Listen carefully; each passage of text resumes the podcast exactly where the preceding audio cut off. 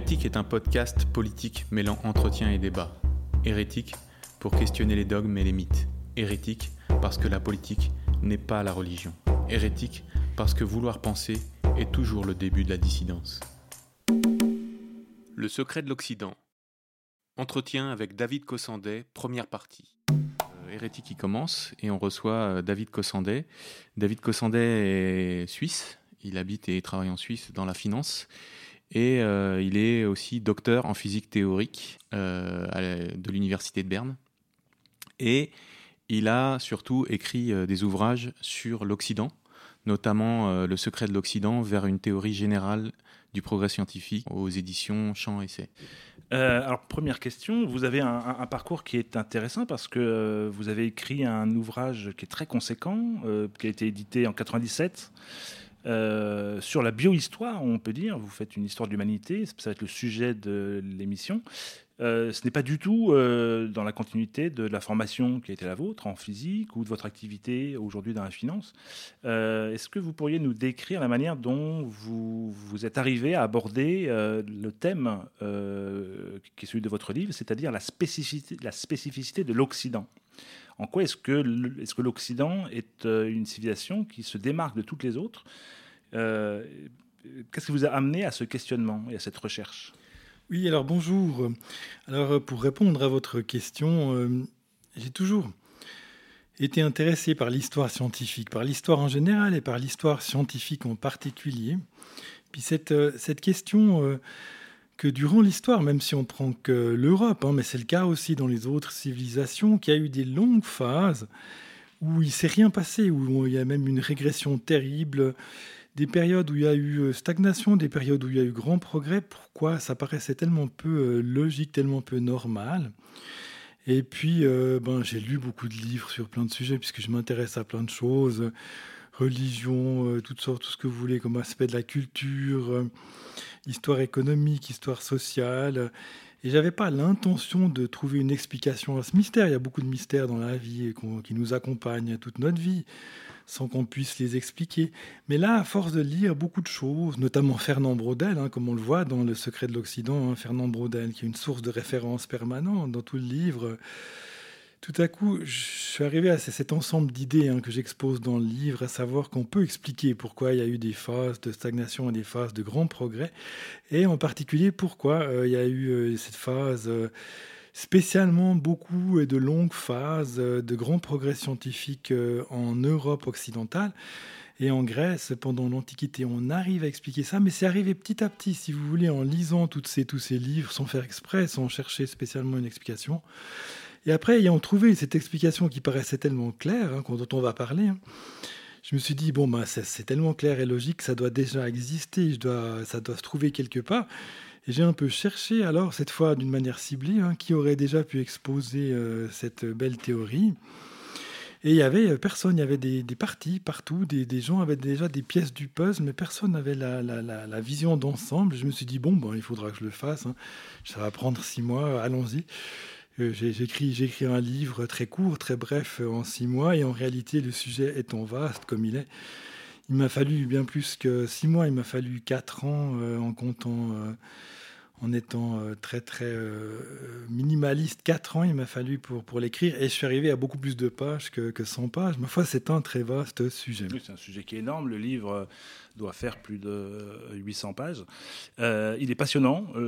moi, je l'ai lu il y a une, une, quinzaine d'années. C'est un livre qui est, qui est assez extraordinaire, qui éclaire d'une manière très particulière l'histoire de l'humanité. Alors on va, on va y venir justement, mais votre livre donc s'appelle Le secret de l'Occident. Euh, en quoi est-ce que, euh, pour introduire le sujet, en quoi est-ce que l'Occident, donc pour vous, euh, est singulier? En quoi ce n'est pas une civilisation identique à toutes les autres? Parce qu'on va en reparler. Toutes les civilisations ont vécu des périodes d'essor, ont été des, des, sommets de l'humanité en termes de progrès moral, technique, scientifique l'Occident aussi, on pourrait dire que c'est simplement la, civilisation qui aujourd'hui domine et demain il y en aura une autre, comme il y en a eu dans le passé. En quoi est-ce que l'Occident est si singulier? Alors justement, ce qui, euh, ce qui distingue tout, clairement la, civilisation occidentale, on va dire, l'Europe occidentale au début, hein, pendant l'époque du Moyen Âge, et maintenant euh, l'ensemble de l'Occident, y compris l'Amérique du Nord. Ce qui euh, distingue euh, cette civilisation, c'est d'avoir été tellement brillante, tellement d'avoir permis, d'avoir généré, d'avoir engendré tellement de, découvertes et de progrès scientifiques pendant tellement longtemps. Il y a d'autres domaines hein, où la civilisation occidentale a brillé, comme la musique, la peinture la, littérature, il y a énormément de, fantastiques réussites sur lesquelles il faudrait aussi écrire un livre d'ailleurs. Mais euh, ma spécialité, celle à laquelle je me suis consacré là, dans, Le secret de l'Occident, c'est l'histoire scientifique. Et là, clairement, il y a une, spécificité occidentale, à savoir que c'est là, c'est en Occident, qui a eu le plus de progrès pendant les plus longues périodes. Vous avez avec la Grèce euh, antique, vous avez une, une période d'au moins 800 euh, ans, 700 ans, on va dire, de, grands progrès uniques, sensationnels dans toute l'histoire de l'humanité pour l'Antiquité. Ensuite, vous avez une période de stagnation avec l'époque romaine, une période de régression avec le haut Moyen Âge, très grave, très profonde, hein, pendant des centaines d'années. Mais ensuite, à partir de pratiquement tout le deuxième millénaire, vous avez une période de longue émancipation, de long développement, de, long, de longue floraison, de long épanouissement de cette civilisation occidentale, euh, tout, spécialement dans, le domaine des sciences, ce qui fait qu'aujourd'hui encore, la, civilisation occidentale, même si euh, elle se fait rattraper hein, par la, Chine, l'Inde, le Japon, elle bénéficie encore d'un immense prestige encore maintenant, puisque c'est les Occidentaux, c'est nous qui avons réalisé tellement de choses extraordinaires bien sûr, les, Chinois et les Japonais nous dépassent, mais en attendant, ils ont pour le moment surtout repris de tout ce qu'on avait fait, et donc euh, ils sont très conscients des énormes progrès que les Occidentaux ont, réalisés. Donc on peut dire qu'encore maintenant, malgré le rattrapage et le dépassage hein, qui est déjà en cours euh, du côté de la Chine et du Japon, il y a encore un immense prestige de la civilisation européenne. Euh, dans le monde. Un cas concret euh, qui me vient à l'esprit, c'est par exemple la courbe, euh, c'est très impressionnant, la courbe d'évolution démographique mondiale depuis 2000 ans. Voilà, c'est une courbe qui, qui est, un, plateau qui monte assez régulièrement, mais très lentement durant des milliers d'années, et puis arrivé à partir du 17e, 18e, 19e siècle, il y a une explosion démographique due effectivement au progrès médical, au progrès technique, au progrès agricole, etc avec un, premier milliard qui est situé autour de 1830, un deuxième milliard euh, au début du 19e siècle, etc. Et on arrive aujourd'hui à 8 milliards et 10 milliards. L'explosion démographique, pour le meilleur et pour le pire, est une création occidentale. Voilà, ça, ça fait partie des spécificités euh, qui sont absolument incontournables. Et alors, il faut expliquer euh, en, quoi, en quoi cet Occident, euh, enfin pourquoi cet Occident est si, extraordinaire? Et dans votre livre, vous passez en revue assez, rapidement, mais c'est très, pertinent, les explications traditionnelles. qui tentent de montrer, d'expliquer pourquoi est-ce que ce sont les Occidentaux qui ont fait une situation aussi brillante. vous parlez de la question de la race. Est-ce que c'est une question génétique? Vous parlez de la question de l'environnement. Euh, est-ce que c'est une question d'environnement de, qui serait très favorable? Est-ce que c'est une question de hasard? Est-ce que c'est une question de culture? Ou est-ce que, euh, ça c'est très à la mode, malheureusement c'est en train de monter, est-ce que c'est dû à la, prédation, la prédation euh, occidentale, due au colonialisme que les, Occidentaux auraient, exercé sur les autres, les autres peuples? Est-ce que vous pourriez en deux mots nous réfuter de toutes ces, toutes ces explications ou ces tentatives d'explication? Oui, en deux mots, ce sera, spécialement difficile, mais on, peut, on peut essayer quand même. D'abord l'hypothèse du hasard, hein, dont je me moque un petit peu dans le chapitre euh, consacré à cette question. Évidemment, si on explique tout avec le hasard, on n'avance pas, hein, c'est un peu facile, et puis quand même, il y a des milliers et des milliers de causalités qui sont en jeu. Dire que tout est dû au hasard, c'est un petit peu euh, vraiment réducteur. La culture, c'est clairement toujours l'idée à laquelle les gens se réfèrent. il y aurait une meilleure culture, plus favorable à la science en Occident c'est un petit peu inversé la cause et l'effet. La culture est devenue favorable à la science, mais on peut assez facilement montrer en sortant des sources, il y a quand même encore beaucoup de sources du haut Moyen Âge, comme quoi la culture n'était pas si favorable à la science du tout euh, au départ. Et de toute façon, la culture, c'est une espèce de terme mou, indéfini, euh, sans limite précise. On peut mettre tout et rien dedans. Même les langues, on peut montrer que c'est un petit peu... Euh, c'est des explications qui, qui, tiennent, qui tiennent pas la route. On a aussi beaucoup fait appel à la religion pour dire pourquoi les Occidentaux avaient quelque chose de, spécial, justement, ce grand succès pendant le deuxième millénaire. Même si, comme on l'a dit, euh, d'autres civilisations ont eu des périodes de grand succès aussi, même si ça n'a pas été aussi long. Mais quand même, il y a eu des périodes de grand succès. Et se, référer à la religion, c'est quand même quelque chose de, pas, de pas tenable, hein, puisque D'abord, ça coïncide pas. Hein, la conversion de l'Europe au christianisme n'est pas du tout, ne coïncide pas du tout avec le début de la période de grand progrès scientifique. Il y a quand même un décalage d'environ.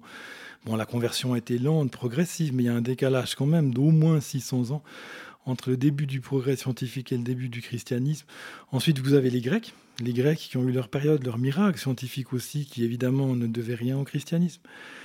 Vous avez aussi, euh, vous avez aussi euh, quand même euh, des quelques souvenirs, hein, comme quoi l'Église n'a pas toujours été très favorable aux innovations et, à la recherche libre de toute intention euh, préalable. Parce qu'il s'agissait de démontrer ce que la Bible euh, disait et de dire que c'était juste, ça allait, mais toute autre direction était suspecte. Donc on est quand même, on a un petit peu de difficulté à, dire que la, religion puisse, la religion chrétienne, même si on peut penser beaucoup de bien de la religion chrétienne pour une quantité d'autres raisons, dans d'autres dimensions, l'œuvre sociale,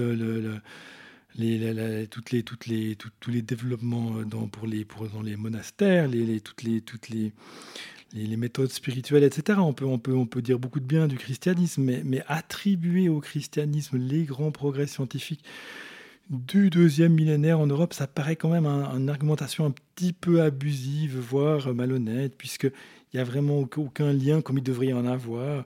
Et on peut même souvent trouver des exemples contraires de gens qui n'ont pas été du tout acclamés par l'Église pour leur recherche scientifique. Et à l'inverse, il y a énormément de zones qui ont été christianisées, qui n'ont pas du tout été euh, des lieux de déploiement de l'inventivité euh, scientifique, technique euh, ou intellectuelle ou artistique. Alors absolument, c'est ça aussi un autre élément qu'il faut voir.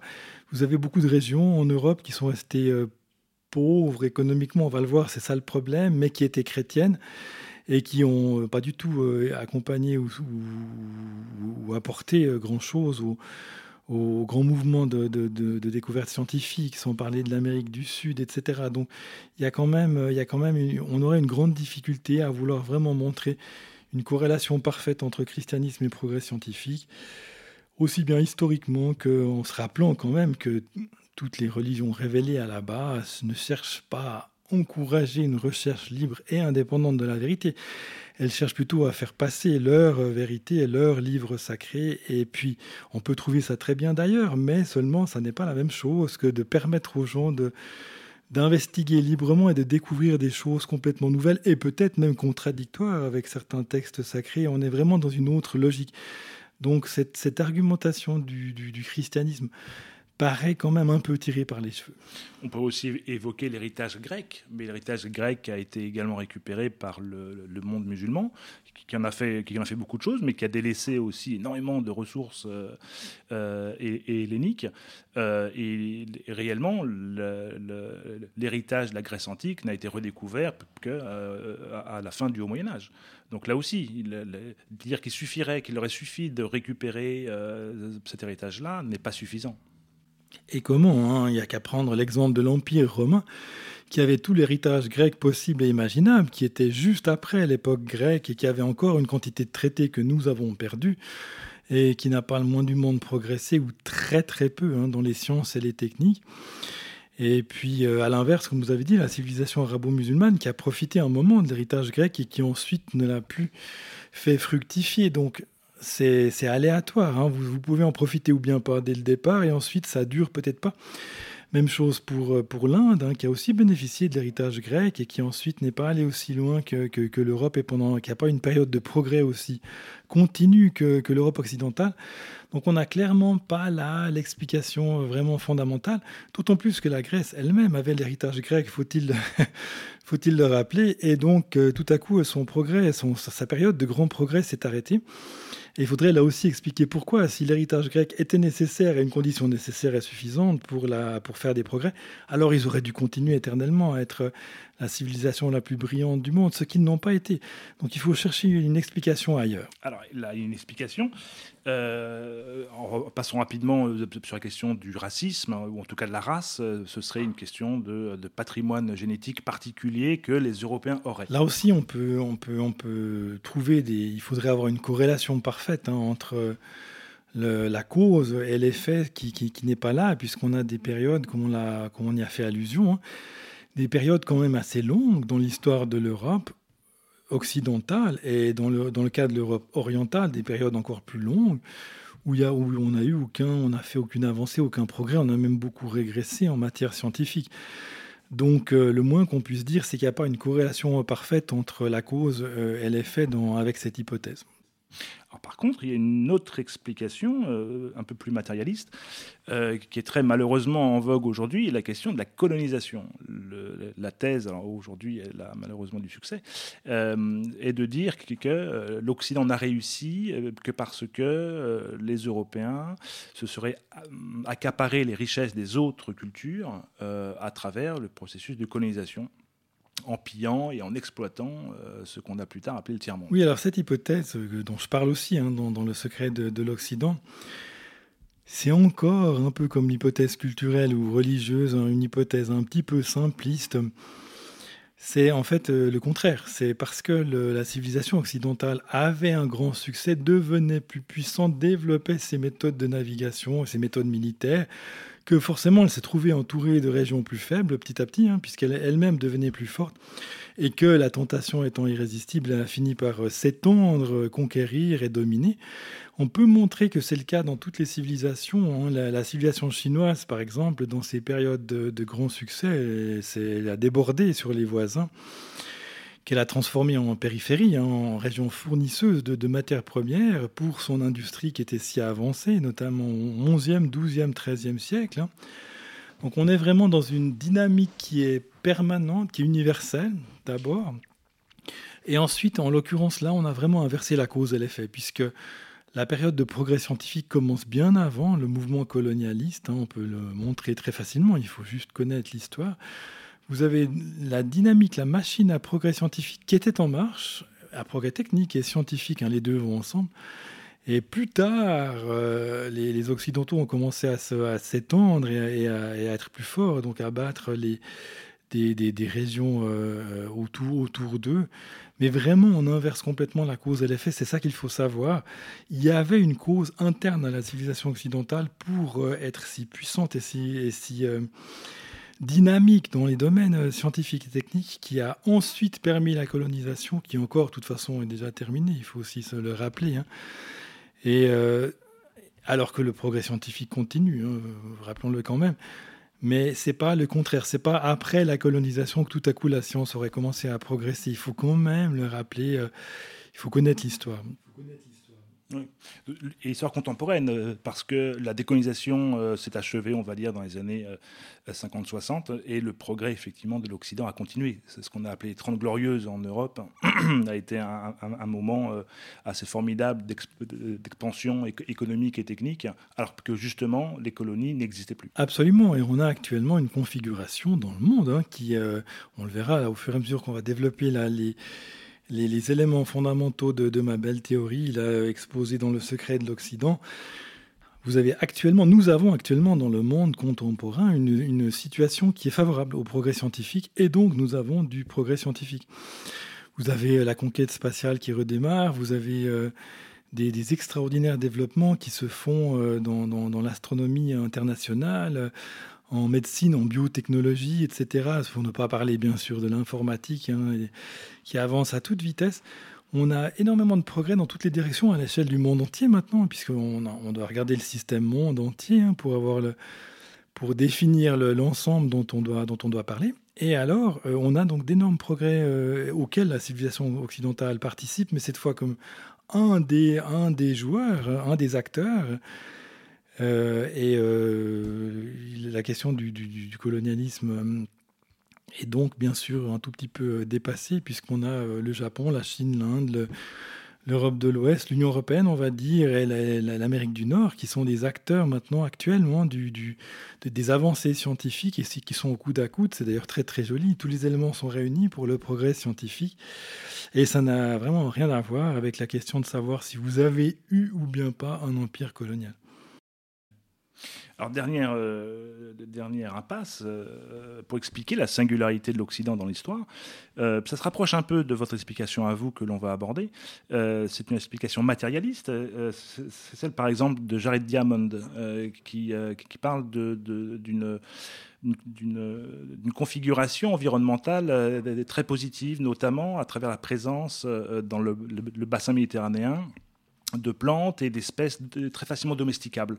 Il y aurait une richesse écologique à cet endroit-là, euh, qui est tempérée, qui n'a pas ailleurs. Vous l'abordez un petit peu dans votre ouvrage, mais euh, je trouve que ça se rapproche à la fois de votre thèse, qui est une thèse qu'on va dire géographique euh, plutôt, euh, et qui me semble aussi assez pertinente. C'est-à-dire c'est une, tentative d'explication matérielle à, partir de la, de la, de, des richesses de l'environnement Il est clair que nous sommes que nous découlons, nous les humains, hein, de, de l'environnement naturel sur lequel nous nous développons. Donc nous sommes conditionnés en grande partie hein, par la qualité et le, style de notre environnement, mais il faut quand même rappeler que la Méditerranée n'est pas le seul, n'a pas été le seul euh, milieu qui était favorable à l'épanouissement de la civilisation en général et de la science en particulier puisque vous avez la toute première civilisation la plus ancienne hein, qui a inventé l'écriture, les Sumériens, qui étaient donc plutôt du côté du Golfe Persique, hein, qui ont inventé l'écriture, les mathématiques, euh, ce qu'on appelle la civilisation, les villes, euh, les bateaux, euh, le commerce international, etc., les prêtres, la religion et tout ça. Et vous avez les, Chinois, bien entendu, qui ont aussi, sans parler de l'Amérique centrale, qui ont aussi euh, et l'Inde, bien sûr. Donc, on ne pourrait pas dire. Et bien entendu, il y a eu des périodes où les Chinois, totalement indépendamment des développements grecs ou européens, ont eu des périodes de très grands progrès euh, en philosophie, en physique, en biologie, en maths. Donc on ne pourrait pas dire que la Méditerranée est une condition nécessaire et suffisante, mais certainement que c'est un milieu très favorable, la Méditerranée, c'est sûr, mais pas obligatoire. Abordons directement maintenant votre explication, euh, qui est de, style géographique, je l'ai dit. Vous vous basez en fait sur, euh, je présente la, chose rapidement, le découpage des côtes, euh, qui est très favorable au développement d'un système d'État indépendants les uns des autres. Euh, qui rentrent euh, en, compétition, en conflit, en coopération entre eux. Et euh, ce système d'État est, pour vous un, des ressorts de l'innovation, de la créativité, on va dire une sorte d'intelligence collective, qui est fondamentalement opposée au principe d'un État universel. Voilà, qui lui, par contre, serait favorisé euh, par une géographie beaucoup plus unitaire, avec des, côtes beaucoup moins découpées, avec une massification continentale. Est-ce que vous pourriez, euh, est-ce que, je retranscris bien votre, votre thèse? Ah, Vous avez fait un résumé fulgurant, je, vous remercie de la thèse, donc développée dans, le secret de l'Occident. En fait, euh, on, peut dire, on peut dire, pour prendre les choses étape par étape, on peut dire que si vous partez, si vous jouez à terrain égal. Hein. Donc si vous partez d'un endroit qui a euh, une terre et un climat et une suffisamment d'eau pour faire de l'agriculture, comme typiquement vous avez en Chine, en Inde, en Europe, si vous partez euh, donc, d'un terrain de jeu égal, a priori, vous aurez plus de chances euh, d'arriver à favoriser dans votre région, dans votre civilisation, le progrès scientifique si vous avez plus d'accès à la mer, c'est-à-dire si vous avez une configuration du littoral qui est très compliquée, avec des péninsules, des îles, des détroits, comme on a justement en Europe occidentale et pas en Europe orientale, justement, ce n'est pas une coïncidence. Donc vous avez plus de chances. Pourquoi? Est-ce qu'une configuration du littoral très compliquée avec des péninsules, des golfs, des détroits, des îles, etc., pourquoi c'est a priori plus favorable? Eh bien, pour un ensemble de raisons euh, que je vais essayer de résumer aussi d'une manière fulgurante, comme, vous l'avez fait, parce que vous pouvez, d'une part, plus facilement avoir des États différents dans la même région qui, sont donc, qui vont tenir le coup longtemps parce qu'ils auront plus de frontières maritimes. Si vous avez une énorme zone euh, compacte, avec presque pas d'accès à la mer, il n'y aura pas de frontières maritimes pour les États qui se formeraient à l'intérieur, et donc ils vont tomber tendanciellement, c'est ce qui s'est passé en Chine et en Inde, ils vont tendanciellement retomber sous la coupe d'un empire universel, alors que s'ils ont des frontières maritimes bien définies, comme l'Espagne, qui est bien entourée par la mer, la France, qui a, des, qui a beaucoup de côtes, l'Angleterre, évidemment, qui est une île, le Danemark, qui est une péninsule, etc. Si vous avez plus de frontières maritimes, vous aurez plus de chances de durer plus longtemps, comme État euh, distinct. Et votre commerce marchera mieux puisque vous aurez accès à la mer. le transport par mer reste euh, imbattable, même à l'époque actuelle, hein, reste imbattable. tous les produits un tant soit peu lourds et pas trop chers, comme euh, l'essence, comme l'essentiel finalement du, commerce mondial, donc les, céréales, le bois, les, tous les, vraiment tous les éléments fondamentaux qui font tourner une économie. Pour les transporter, c'est beaucoup plus facile si vous avez la mer que si vous avez la terre. Parce que le transport en bateau, il est moins cher, les volumes sont beaucoup plus grands, c'est la liberté. Presque toujours, il y a quand même des cas où la mer peut être un peu surveillée, mais en gros, c'est beaucoup plus difficile de surveiller la mer que la terre. Et donc, le commerce peut s'épanouir librement. le transport est possible, donc le commerce, par définition. Le commerce, c'est pratiquement euh, la même chose que le transport. Et donc, vous pouvez euh, beaucoup plus développer votre commerce si vous avez un accès à la mer partout, euh, ce qui est permis justement par une configuration compliquée des côtes. Et vos États localisés vont survivre plus longtemps puisqu'ils sont bien entourés par la mer. Et donc, cette configuration d'avoir des États distincts qui, sont, qui durent longtemps et qui ont un commerce prospère, ça, ça vous permet justement, c'est la condition euh, d'arriver à avoir un progrès scientifique intense et nourri il faut ces deux conditions. Ça, c'est la règle fondamentale que j'expose justement dans le secret de l'Occident. C'est vraiment la loi de base. Pour avoir du progrès scientifique à long terme, vous avez besoin de plusieurs États en compétition et stables et d'une prospérité commerciale et économique. Vous avez besoin de ces deux euh, éléments. C'est vraiment les conditions euh, nécessaires et suffisantes, contrairement aux autres qu'on avait un peu euh, brièvement abordées il y a quelques minutes. Avec ces deux éléments, vous avez du progrès scientifique. Et si vous n'avez pas ces deux éléments, vous n'en aurez pas, en tout cas pas à long terme. Hein. Il y a toujours une ou deux exceptions, bien sûr, mais pour une configuration durable pendant laquelle vous voulez avoir du, si vous voulez avoir du progrès scientifique pendant une période de temps relativement longue, dans votre système, c'est-à-dire le monde entier à l'heure actuelle, ou une civilisation, euh, on va dire, euh, il y a 300 ans, 400 ans, on pouvait prendre l'Europe, la Chine comme des entités en grande partie indépendantes. Maintenant, il faut prendre le monde entier. Et pour avoir donc du progrès, vous devez avoir plusieurs États en compétition et durable et, de la, et un commerce qui, marche bien en plein essor. Et c'est ce qu'on a dans le monde actuel. Hein. On a plusieurs blocs, ceux qu'on a mentionnés précédemment, qui sont soit assez gros pour avoir assez de moyens, soit euh, riches dans l'absolu en, en, par habitant, à savoir le Japon, la Chine, l'Inde, l'Europe de l'Ouest, l'Amérique du Nord, un petit peu la Russie, un petit peu la Corée, un petit peu deux, trois autres petites puissances qui, suivent derrière.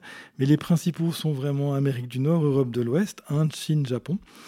Et donc, on a aussi des, les moyens nécessaires puisqu'il y a une croissance économique, il y a un commerce actif il y a une bonne prospérité, pas pour tout le monde, pas pour chaque habitant de la planète, mais en tout cas pour beaucoup de gens dans ces blocs qu'on vient de mentionner. Et donc les conditions sont réunies. Les conditions sont réunies, vous pouvez avoir, vous devez avoir même à long terme du, progrès scientifique dans cette configuration.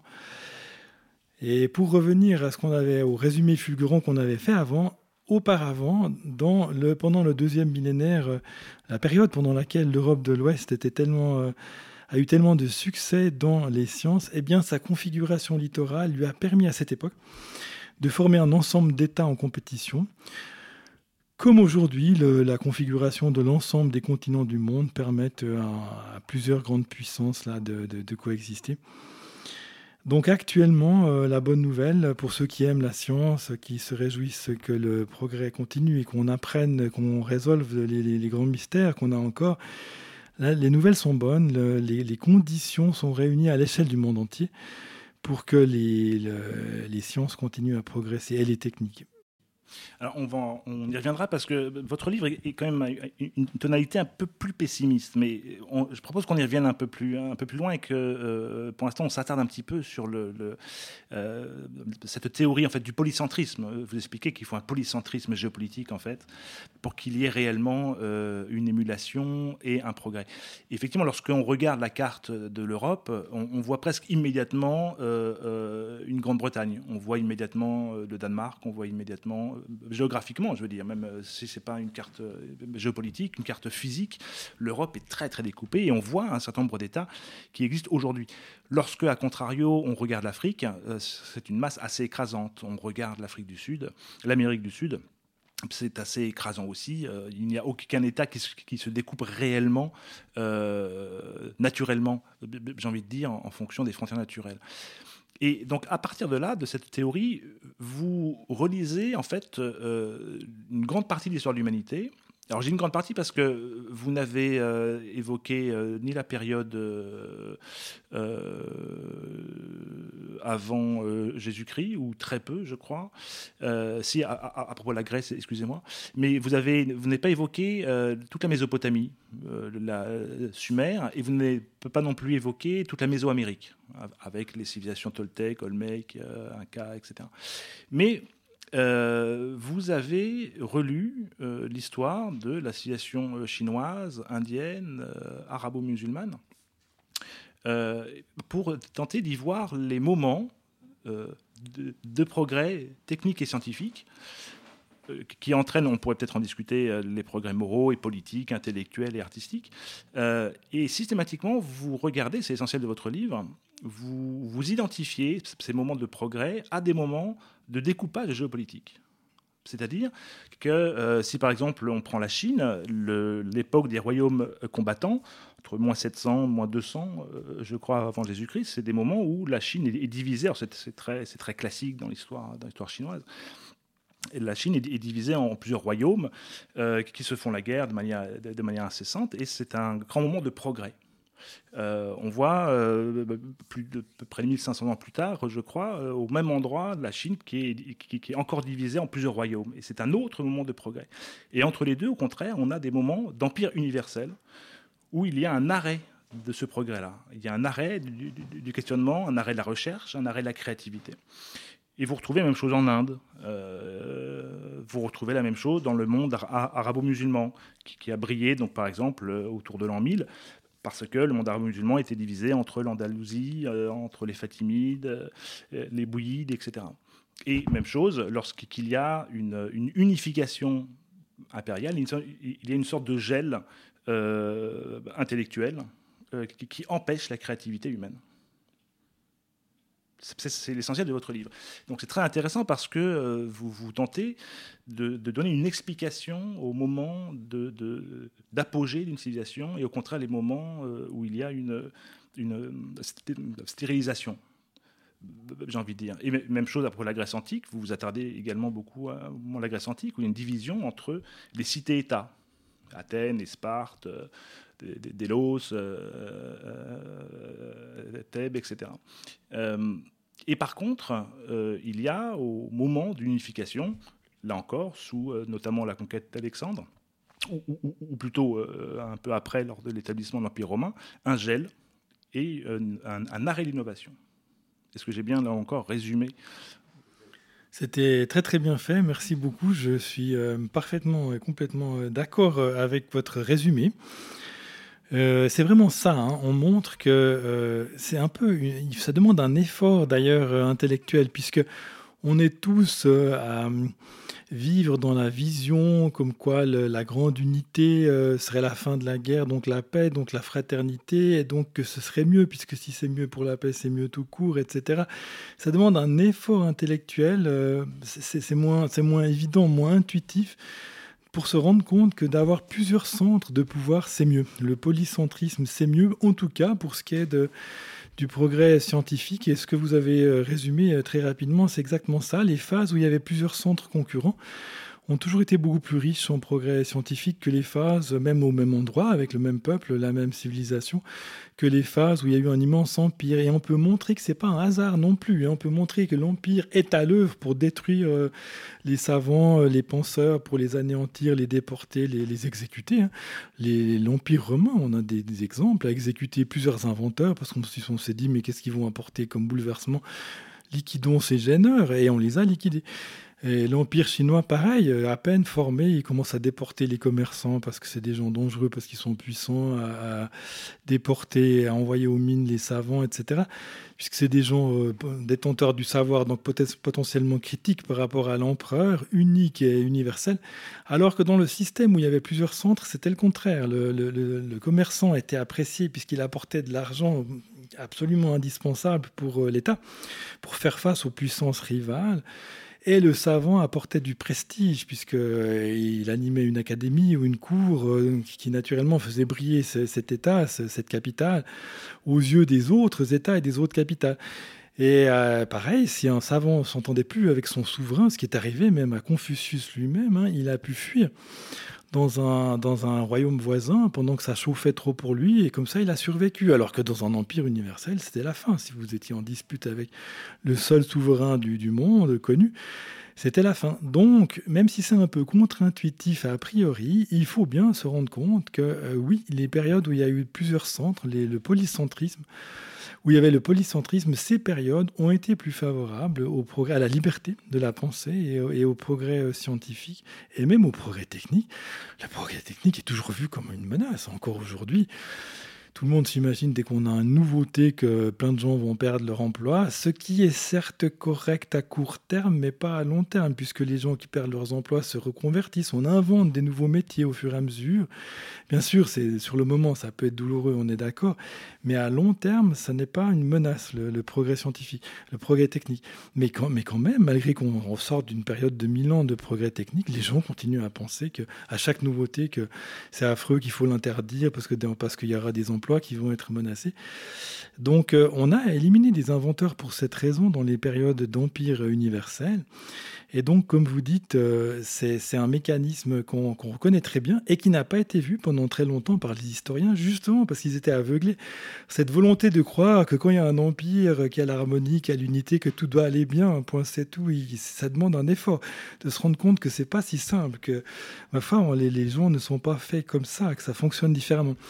Pour revenir à l'autre, euh, à l'autre remarque que vous avez faite précédemment sur les périodes que j'ai couvertes dans le secret de l'Occident, vous avez 100% raison, je n'ai pas couvert euh, la Mésopotamie, hein. j'ai couvert le Moyen-Orient à partir de la religion musulmane. Un petit peu, il se retrouve couvert dans l'époque grecque, puisque les Grecs se sont étendus au Moyen-Orient dans leur période de grandeur. Mais tout ce qui remonte avant, et ça fait quand même 4-5 000 ans d'histoire, hein, suivant où on remonte, je l'ai euh, passé euh, par pertes et profits là, dans le secret de l'Occident, je le reconnais. C'est dommage, c'est une période très intéressante, notamment la civilisation sumérienne, mais j'ai dû faire à un moment donné des, des, choix cruels pour ne pas trop euh, allonger le livre qui est déjà un petit peu trop long. J'aurais voulu qu'il ait 300 pages, 400 pages à tout casser, il en a deux fois plus. Donc voilà pourquoi les, les, 4 à 5 000 ans de Mésopotamie ne sont pas couverts. Il faut dire aussi que les sources sont un petit peu plus euh, floues et vagues. Hein. On, peut, on sait qu'ils ont, par exemple, les Sumériens, qu'ils ont inventé les mathématiques, l'écriture, hein. ça on a retrouvé les tablettes. Mais retrouver la date précise et, des noms de savants, et de, ça, ça, devient beaucoup plus difficile. C'est très loin, hein, c'est très très loin, ma foi. C'est déjà remarquable qu'on sache quoi que ce soit sur eux, hein, qu'on ait trouvé des, suffisamment de sources. Donc les sources seraient de toute façon plus vagues et permettraient moins bien de montrer à quel point il y a une cause et, une effet une cause et un effet dans, dans telle configuration. Pareil pour l'Amérique centrale. On déchiffre, on fait des progrès dans le déchiffrement de l'écriture maya de, décennie en décennie, on arrive mieux à lire euh, leurs leur, leur, messages. Donc, on arrivera peut-être un jour à avoir une chronologie assez précise pour retrouver des histoires de savants et de techniciens, et pas seulement des récits à la gloire d'un roi. Donc, ça deviendra un peu plus possible à ce moment-là, probablement. Mais euh, effectivement, pour le moment, là, j'ai pas beaucoup couvert l'Amérique centrale pour, pour, cette raison. Vous avez tout à fait, c'est une remarque tout à fait valable. Mais alors, à, contrario, devant une, carte du monde, euh, donc effectivement, à petite échelle, on voit bien que la Grèce est très, très, très découpée. Euh, à plus grande échelle, on voit que l'Europe aussi est très découpée, mais on pourrait trouver aussi d'autres endroits avec un climat plutôt favorable où il n'y a, pas eu de développement alors que les côtes étaient aussi découpées. Je pense notamment à l'Asie du Sud-Est, avec la péninsule indo-chinoise, avec euh, l'Indonésie, avec Bornéo, etc. Et de l'autre euh, côté du globe, la Méditerranée américaine, on peut dire, avec le, golfe du Mexique énorme, avec euh, Haïti et Cuba, la Floride, etc.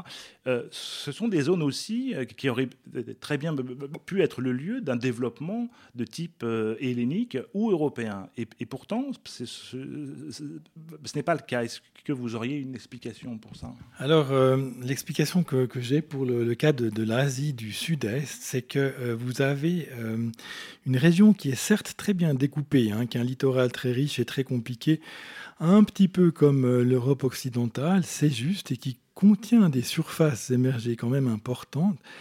Mais vous aviez le problème que, en fait, euh, l'île de Java seulement euh, était vraiment fertile pour l'agriculture. Sumatra, Bornéo étaient beaucoup moins fertiles, ainsi que la Nouvelle-Guinée pour l'agriculture. Pourquoi? Parce qu'il y a beaucoup de volcans à Java et il n'y en a pas à Sumatra et à Bornéo. Autrement dit, on peut peut-être trouver là l'explication pour l'absence de développement d'une société agricole et donc une grosse densité de population et donc des villages et des villes et donc des, des royaumes. Il n'y a eu que Java qui était tout seul, un petit peu isolé.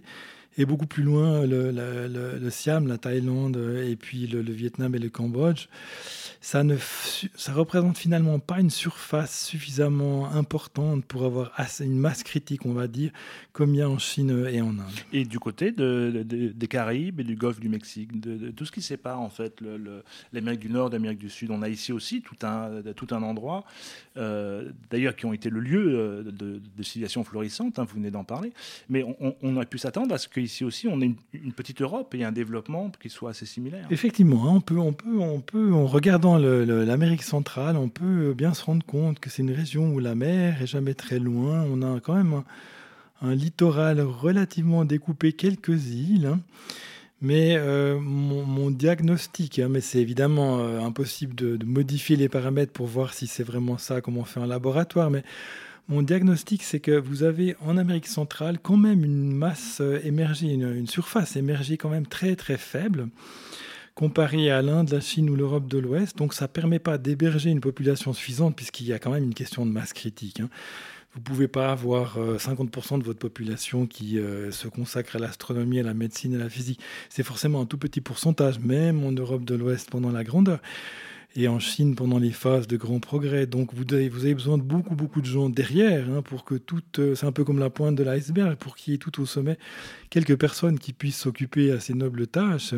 Mais il y a quand même besoin de beaucoup, beaucoup de soutien de toute une masse de population derrière, pour l'instrumentation aussi, etc., pour l'archivage, pour la transmission de la connaissance. Donc probablement que l'Amérique centrale était légèrement trop petite en surface, sans oublier qu'il lui manque quand même un système de fleuves et de rivières. Vous avez quand même un écosystème extrêmement fragile dans le Yucatan, là où les Mayas sont développés.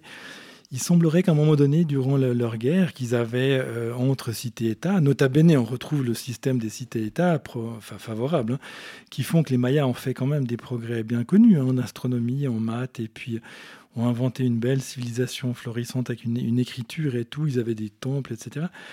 Mais à un moment donné, durant les guerres qu'ils ont eues entre, entre eux, ils ont recouru à des méthodes euh, moralement discutables d'empoisonner leurs puits mutuellement. Évidemment, si vous faites ça en Europe de l'Ouest ou en Chine, bon, au bout d'un moment, la rivière a coulé et puis l'empoisonnement disparaît. Mais dans un puits stagnant, en tout cas avec très peu de circulation de l'eau, ben, vous condamnez toute la, toute la région pour euh, des, des dizaines d'années, voire des centaines d'années on a retrouvé des traces de ces empoisonnements. Donc on peut dire que c'est un support géophysique, un écosystème plus fragile, moins susceptible de, soutenir à long terme euh, un système de, de cité-État en compétition. Euh, et donc, on pourrait peut-être trouver euh, la, la, raison pour laquelle, malgré tout, l'Amérique centrale n'a pas eu autant de, développement grandiose que, que l'Europe de l'Ouest ou la Chine et l'Inde. Vous venez d'entendre la première partie de l'entretien avec David Cossandet, Le secret de l'Occident. Rendez-vous dans 15 jours pour la deuxième et dernière partie de l'entretien. Vous pouvez retrouver les documents évoqués lors de l'émission ainsi que d'autres, permettant de prolonger la réflexion sur notre site hérétique au pluriel.fr. Le podcast est disponible sur toutes les plateformes d'écoute.